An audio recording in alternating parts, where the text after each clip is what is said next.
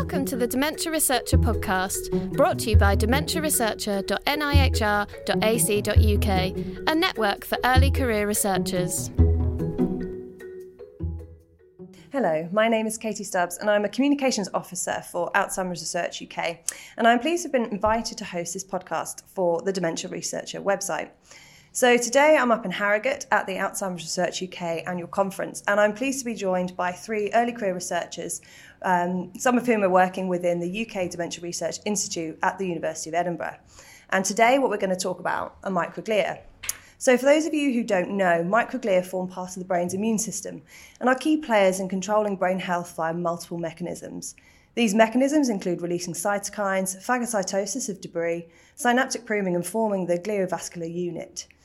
In neurodegenerative diseases like dementia, nearly all physiological microglial functions stray away from homeostasis and contribute to disease pathogenesis.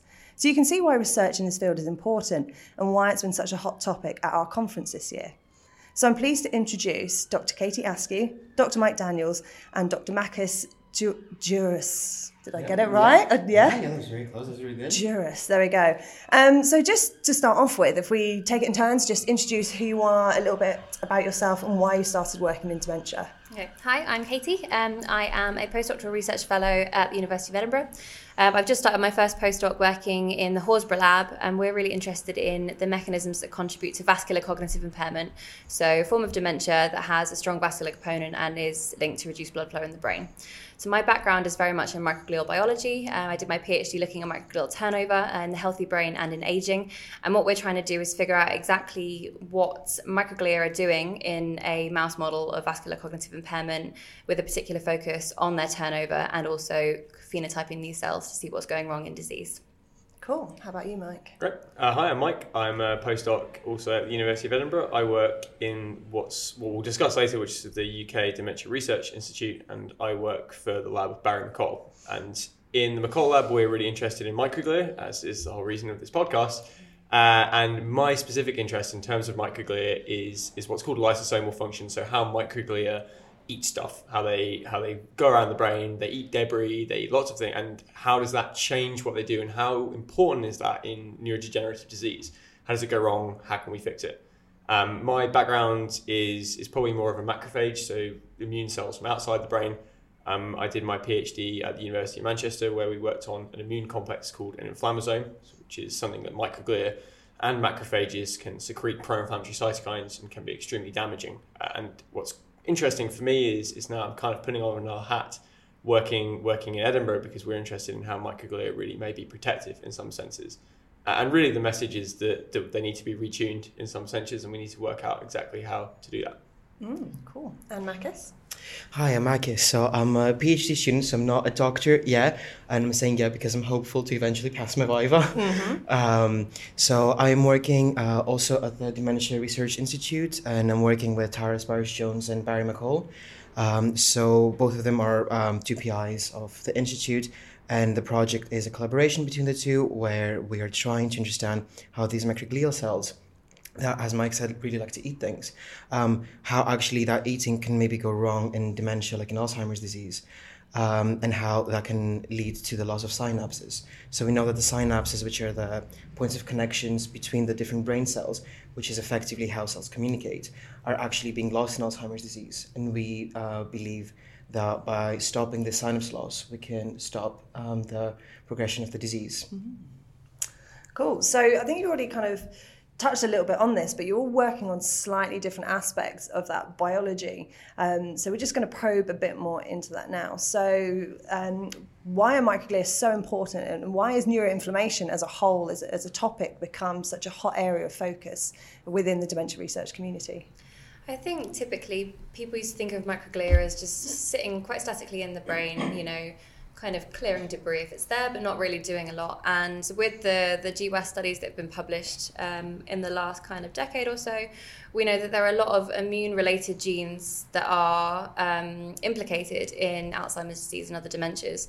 So research focuses really shift to kind of figure out well do the microglia have a causal role are they shifting from you know what we would consider as a neuroprotective phenotype. So their typical housekeeping functions in, you know, protecting your neurons from harm, keeping them um, signaling as they should, to a phenotype where they're actually damaging the cells around them and actively contributing to that. Um, uh, that process of neurodegeneration, and I think you know we've made a lot of a lot of steps towards understanding that, but there's still a long way to go. And I guess one of the biggest debates in the field is this neuroprotective versus mm. kind of damaging phenotype.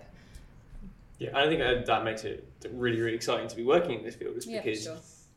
because we're learning we're learning so much so quickly. I think when it comes to microglial research, it's like every every kind of time my my paper alert comes out, like there's another paper and someone someone's redefining how we thought these cells functioned, and there's so much still to understand, um, which is which is really great. It kind of makes it hard, and it, it means that sometimes there's there's controversies in the field, there's disagreements, there's, there's often two camps almost, and people believing that microglia can be broadly detrimental in neurodegenerative disease, other people thinking they can be broadly beneficial, and obviously, as it always is, it's going to be a complex kind of mixture of the two.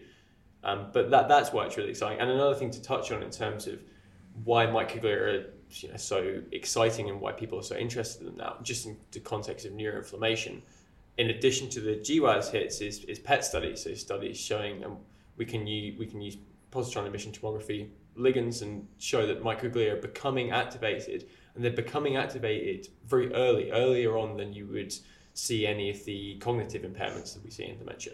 Uh, and again, like there's just there's more and more evidence showing that they're playing not just a role, but but a causal role, because that's what the the genome-wide association studies would suggest is is you've got variants in microglia, you're changing their function, that's leading. So that really does imply they are they are playing a causal role, uh, and yeah, it's a really exciting place to be working.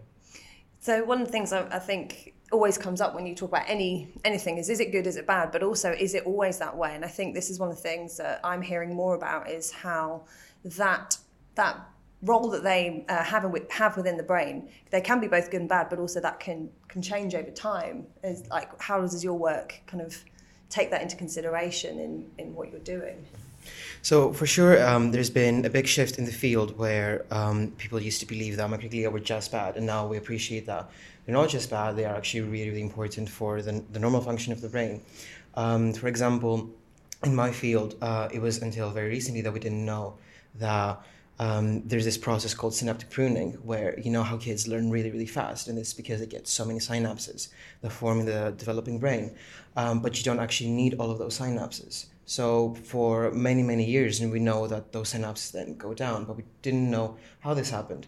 And this has been sh- now shown to happen through synaptic pruning where microglia can actually go and eat away the synapses that are not required.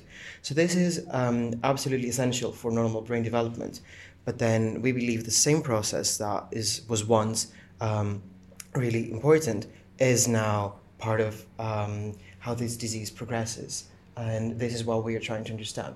Why is this happening? Why is this developmental signature almost reawakening in disease? Um, so absolutely, you know, you, you can you can't say that they're only good or only bad. They exist in a spectrum, mm-hmm. and we have to appreciate that they can be both things at the same time.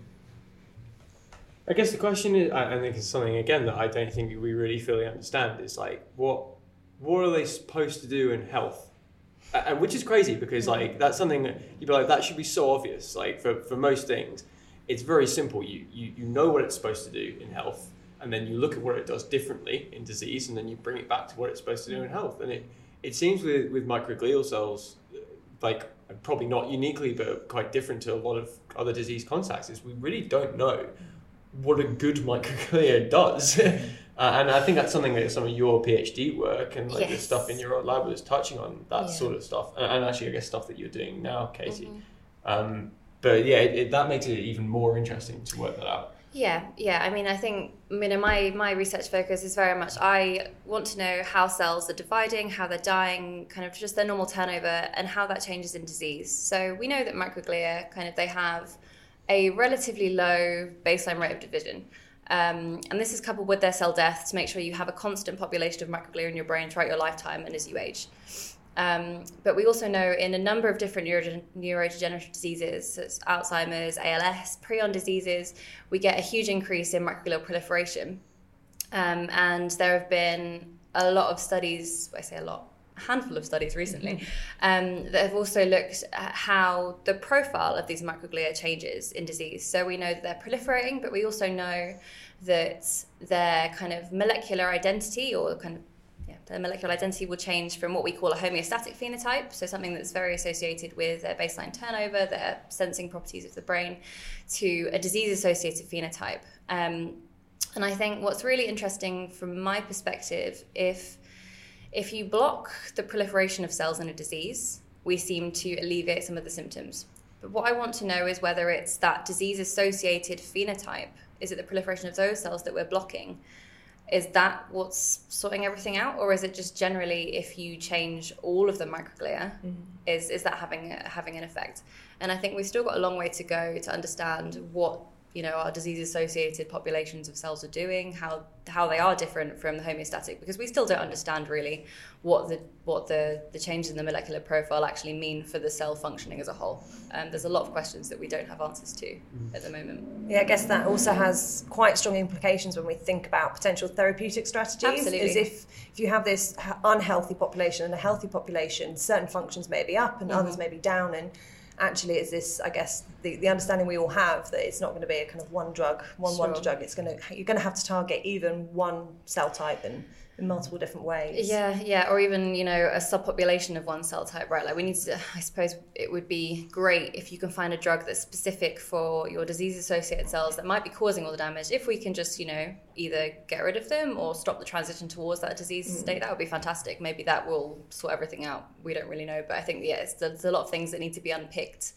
it's not as simple as saying, you know, all microglia are bad, we can target all microglia and solve the problem. There's mm. definitely a lot more complex than that. And I think a lot of people realize that now. And it's, it's good to be working in a, in a field where people, I think, understand the intricacies of the challenge they're trying to address. Mm. So you've already mentioned, Mike, PET scans, and that's one of the ways that people can understand microglia. But what are some of the kind of tools and techniques that you use in your work that are helping you to kind of unpick these questions? Um, so we work mainly on mouse models of, well, we use mouse microglia. Um, we have some mouse models of, of what are broadly kind of can model the symptoms of neurodegenerative disease, I would suppose. Um, these models can be really, really great, but can't be stretched too far in terms of what they mean. Um, we use some models where there's overexpression of some of the key proteins like amyloid and tau. And in those models, we do see responses of microglia. Uh, we don't really know whether those responses are, are beneficial or detrimental yet. Uh, there's a there's kind of um, th- these microglia that come out from these models. Uh, people have termed them disease associated microglia, which is kind of one of these things where people probably knew about it for a long time, but no one really coined a fancy name for it. Mm. Um, but the the general consensus is that, that these are protective, and the evidence for that comes from looking at some of the genes that they express and linking those genes back to, for example, the GWAS studies that Katie mentioned earlier. Uh, and what we see is that the genes that are important in driving these disease associated microglia, some of them are the same genes that are variant mutations uh, and, and they're non functional in Alzheimer's disease. So, what that basically suggests is people who have non functional variants in these genes can't produce these disease associated microglia, microglia those people also have dementia, therefore disease associated microglia must mm. be hmm. protective. Mm. Probably more complicated than that. yeah. um, but but that's that's the kind of general general theory uh, at the moment. But but we're really trying to unpick how that happens. We're really trying to unpick how these cells actually, like what molecularly goes leads to you having a normal microglia, homeostatic microglia, it's you know like go around its brain and I'm doing actions here for a podcast. Is, uh, yeah, there's a lot of hand waving going on. I'm being a microglia. Um, uh, and uh, and it must meet something at some point mm-hmm. in its on its merry way, and that changes it to, to turn into this disease associated microglia. And we don't know if that's something that it's touching. We don't know if it's something that it's eating. We mm-hmm. don't know if it's another cell type in the brain because this is again and something that I think we should in this podcast like it's all about microglia and that is that's obviously for the nature of the podcast that's the whole point of the podcast but we're all fully aware of, of how complex this is and, and how things like your vascular endothelial cells astrocytes and, and all, even infiltrating cells can, can be involved in all these but we, we really have no idea what's causing these cells to turn into this phenotype. Yeah. Um, How about you, Makis? So, I mean, at, at the end of the day, um, we want to cure Alzheimer's disease and all these diseases more in humans rather than in mice. So this is this is the problem for us, and we're very lucky in in Edinburgh and Mutara to work on human postmortem tissue. So mouse models are really really great to try and understand the molecular pathways that lead to this because many of those can actually be conserved between mice and humans. But actually, um, if if we see something in mice that then we cannot apply to humans, that does not really help us much. So in my project in generating the lab, we tend to use the human postmortem tissue in, in, in order to, to see what's going on in the brain. Are the data that we see in mice actually translatable? Are they translating to human research? Is there something for us to look there? Um, so this is, I think, something that needs to be more popular because um, again, we're very lucky to have um, really great donation programs in Edinburgh and a great neuropathology team.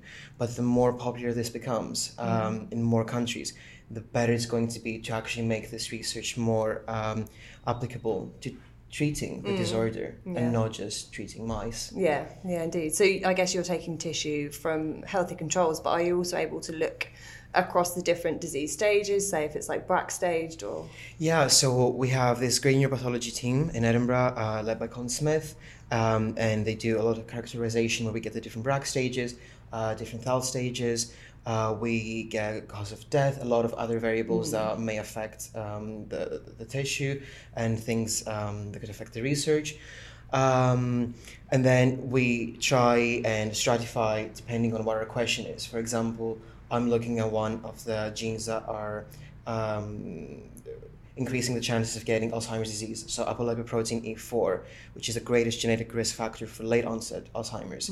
Um, so we get all of this information, and that way we can actually answer these questions. Cool. That's that's quite nice. So bringing it all together from uh, lots of different methods to understand more. So with it, with it being such a hot topic, where do you see that the kind of the field of research moving? What are the big questions that are next to be answered? I think that's a really good question. Um, I mean, I think it depends on what you're interested in personally as a researcher, right? Obviously, the proliferation side of things is very much my bag. Um, and I think that we have a long way to go in terms of uh, deciding whether that's going to be a viable therapeutic target in humans. So in mice, we know that that works. We can, we've got um, a very well characterized proliferative pathway in microglia. We can target that with small molecule inhibitors. You know, proliferation goes down, pathology goes down, fantastic. Cognitive decline, kind of not reversed, but improved. Um, in humans, they're possibly going to talk absolute rubbish now because I can't remember if there has been a trial that's failed or not, or if there's a trial in progress that's coming to completion. But I think it's it's the same with a lot of a lot of different things, you know, because we're as as Max and Mike have said, because we've you know sorted things out in mice, that doesn't necessarily mean that's going to work well in humans.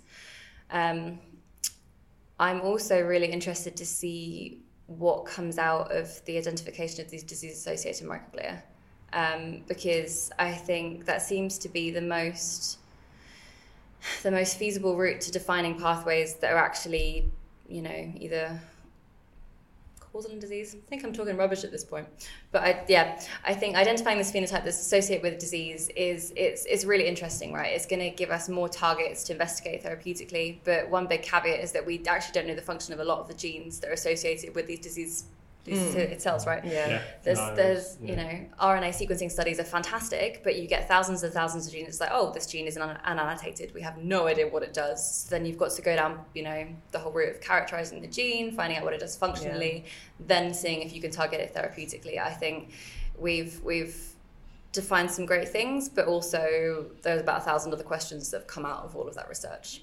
Um, so I, I'd like to, you know, follow that up. Well, not personally. I'd like to see people following that up. Yeah. You know, find out, find out, you know, what these genes are doing, how that might help us in finding uh, treatments for, for dementias. And that's absolutely important because, um, as you said, like there, there has been so many clinical trials that have failed, and because they were looking at um, generally trying to reduce inflammation, and um, they thought of pro-inflammatory microglia as just being detrimental and really bad. But as we said, this is not the case. So those um, stereotypically thought as pro-inflammatory microglia being bad is not actually the case. You need those traditionally pro-inflammatory microglia for normal functions. So, so many clinical trials said, well, reducing microglia or reducing inflammation, that wouldn't help because uh, it hasn't done anything. But as Katie said, we need to understand what those microglia are, which microglia, when do we intervene? Because um, I think we were having so many talks in AUK now about this in the conference, and I I thought that kind of relates also to other diseases, like for example, most of our infections where you get um, you, you know you get a shot and you prevent so many diseases or vaccinations. If you get a vaccination after you have the disease, Yeah. it's not going to work. So we need to understand when do we actually have to intervene. Um, and I do think that intervening specifically to microglia is going to be the next big thing, mm. which we haven't been able to properly Yeah. do in human clinical trials. Yeah, I guess it's. I mean, like in terms of getting a vaccination after you've had a disease, like the reason that a, a smallpox vaccination after you've had smallpox doesn't work is because you died from smallpox. so I don't necessarily. I think. I think this concept of like it being too late in terms of inflammation. I mean, look at for something like rheumatoid arthritis, mm. like that. People, you, we don't have to find people before they become inflammatory and give them anti-inflammatory drugs before onset of symptoms to treat them. Mm-hmm. Like the, the drugs for rheumatoid arthritis have been have been really really good, and they're treating people that have inflammation. Mm. The, the question is, and this is what everyone's really struggling with, is the brain is really weird. Like stuff is super different. I mean, for, for years, no one could tell the difference between a microglia and a macrophage. Yeah. And Yeah. and yet functionally they, they do such different stuff. Yeah. Absolutely. But like, look, I, I mean, people even like we're looking. There's kind of like five genes basically that people can can use to distinguish between these two different cells, and it's like, well, if they're that similar, kind of genetically, but they do such different stuff, it's like it's no wonder we're struggling. So I think you.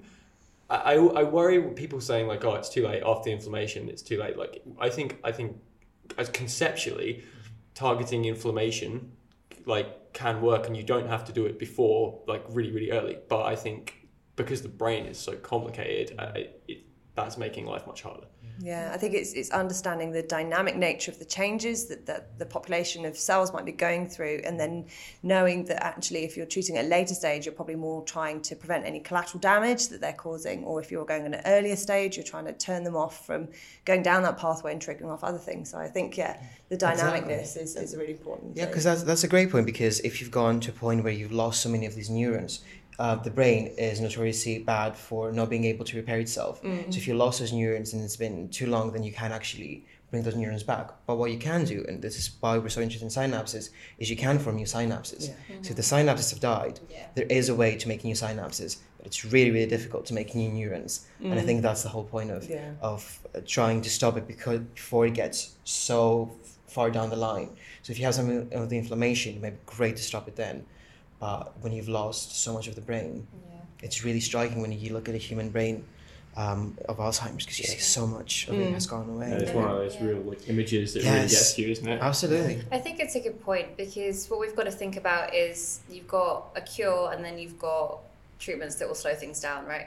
So obviously, if you've lost a significant number of neurons, we can't repair that damage, but we can slow progression, we can alleviate symptoms. Like we might be able to maybe support new synapse formation, or at the very least, you know, if microglia are are um, pruning more synapses than they should be in disease, we can slow that down. So that's the kind of thing, at least my personal bugbear with some of the discussions about treatments is people seem to be shifting towards we have to find a cure, which I do agree with, but I mm. think it's also important not to take light away from the fact that we need things to alleviate symptoms. We need treatments for those, you know, that we can't cure because they already have a disease that's progressed far enough. And I think it's worth just bearing both of those both of those things in mind, you know. Mm. So thinking about it in another way, so like biologically, there's a lot of um, interest in, in this particular area. But um, here in the UK, we've been really fortunate in the last few years to see some kind of new programs of work and new ways of working coming on board. And so um, a couple of you guys work for the UK Dementia Research Institute. So um, for those listeners that haven't heard much about the UK DRI before, um, this was set up in the last, I think, three or four years. Um, and it's got a hub um, base at UCL, but it's also got other centres around the UK. So you've got Cardiff, Cambridge, and Edinburgh, and then there's also Imperial and King's in London as well. So you guys um, are based at the Edinburgh one. So as researchers, how have you seen things like this help to support these expanding areas of work? It's been it's been really really great because um, Bart De Strooper, who's the director of the UK DRI, um, is actually um, comparing this to not us being five different centres, but being all part of one big building, so different floors of a building. And when you're part of it, you actually realize that this is really true. So in terms of things that go on in collaboration, it's really really amazing, um, and you can get so such great feedback from other people. You can meet, um, for example, at our first connectome that we had for the DRI in September, I met a great collaborator who we are now uh, doing this uh, part of a project where I was telling him what I'm doing, and he said, "This is exactly what I need for the new paper that I'm doing." I got back reviews. This is what we need.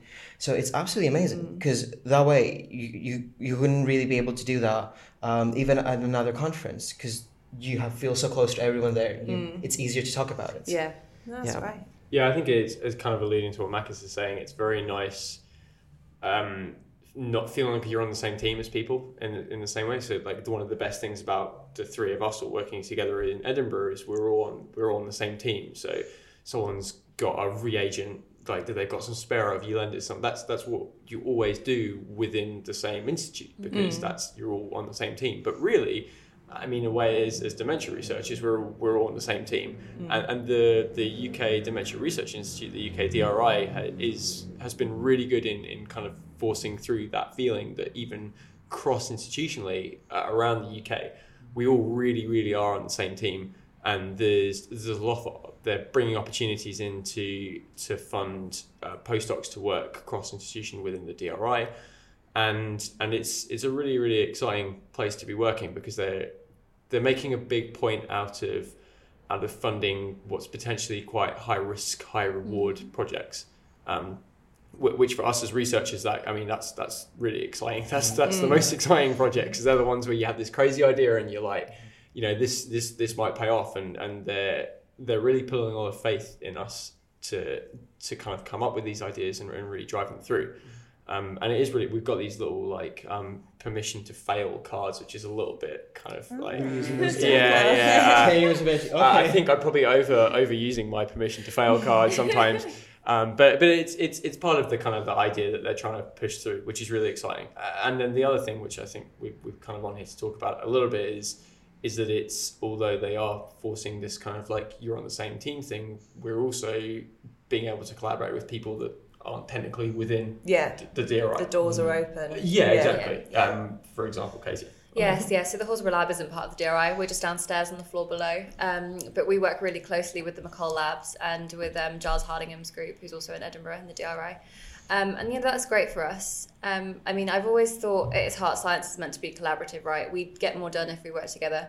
Um, and within one kind of building, that's really easy to do. You know, people are working on similar things, we've got similar ideas. It's, it's easy to drive research forward. But across different institutions in one country, you know, there are people with expertise that maybe we may not have in Edinburgh. And if someone else in another DRI centre has that, we can go to them and be like, right, great, that's what I need to do. Exactly as Makis was saying, this is what I need to do. Can you help me do that? And mm. that's, you know, that's how science should be. It's mm. really exciting to be exposed to so many different people doing different things. And I think for them to be so welcoming, be like, yeah, that's great. Let's work together. Let's, you know, push our research forward and get where we need to be. And I think that's that's how science should be, at least mm. in my opinion. And it sounds like a no-brainer, but this actually has not been the case hmm, for most yeah. of science. So, in I, I I think recently people were very very close about their data, so they would mm. sit on data for many many years and just mm. never release it until they're absolutely ready to publish it. And now this is saying, you know what? If we share this data with someone else, someone else can help. Mm-hmm. Yeah. And that's a way that we can actually find cures faster. Mm. Yeah. You take half the time to do something. Yeah. something. And I think the other thing is, right, it's, it's not about us as researchers. I mean, oh, obviously, we love what we do, we think it's great, we're interested in the science, but, you know, us sitting on data for a long period of time doesn't benefit anyone apart from ourselves. You know, we get high impact papers, mm-hmm. great, but what does that mean for everybody else? And if you're pushing people to be more open about what they're doing, you know, it's, it, it benefits the public, and that's obviously what's more important. Great. So I think we're going to start to wrap up now. Um, it's been a really good discussion. I think we've heard quite a lot about uh, microglia and, and, the role that they're playing um, in, in, inflammation and in the diseases that are underpinning uh, dementia, and actually how it's not going to be a really simple answer. It's we've got to understand the dynamic nature of these cells. We've got to understand how their role changes over time with the diseases and actually they're providing quite a lot of hope around new treatments and, and the shift in focus away from protein aggregates to also how cellular function could support some of those changes. And I think it's also been really good to hear about the UK DRI and just how this new initiative is bringing kind of size and scale and this collaborative working on a grand scale and, and making sure that researchers here in the UK are supported to do amazing work. Um, so if people wanted to find out more about your work, I think you're all on Twitter, am I? Yeah, yeah, so do you want to share your Twitter? Yeah. Yeah, so my Twitter handle is just my name. It's Catherine Askew, but my parents decided to spell Catherine weirdly, so I think it's going to be on the website with the podcast, um, which is probably the easiest way to look yeah. me up. But yeah, absolutely follow me on Twitter. I have two bunnies, which I tweet about all the time. So if you want to hear about microglia and bunnies, I'm kind of your girl. um, yeah, I'm I'm on at Mike underscore JD underscore Daniels, and, and also a, a plug for something else that I'm it's quite close to my heart is is working on um, public perception of science in the news. And we set up a project a couple of years ago called Have You Heard, which um, is haveyouhearduk.com. And there we, we go out to groups when we talk about how research happens. We talk about the process from the lab through to press releases, through to what you read on a newspaper, and, and just try and try and have an open discussion with people about whether when you read something in the news, how much credence you can take from it. Mm-hmm. Great. And you can also find me on Twitter at uh, Makis Tzioras, which I don't think anyone will be able to spell. That's M A K I S uh, T Z I O R A S. Yeah. So all the um, uh, all the panelists' profiles will be um, available for you and all their Twitter details as well. If you want to follow me, most of my stuff is about public engagement, so I'm very much focused on getting the incredible science these guys do out there. Um, and I'm I can't actually remember what my handle is, which is terrible. It's on the profile. You can read it there. I have to say it's been a long week, so yeah, brain's not all there. Um, so yeah, you can find out all the details of the panelists. Um, and finally, I always like to say this bit. Please uh, remember to subscribe, rate, and review the podcast. It helps other people find it. Uh, tell your friends and colleagues. It's on SoundCloud and iTunes. And come back in two weeks' time for the next instalment. Thank you. This was a podcast brought to you by Dementia Researcher. Everything you need in one place. Register today at dementiaresearcher.nihr.ac.uk.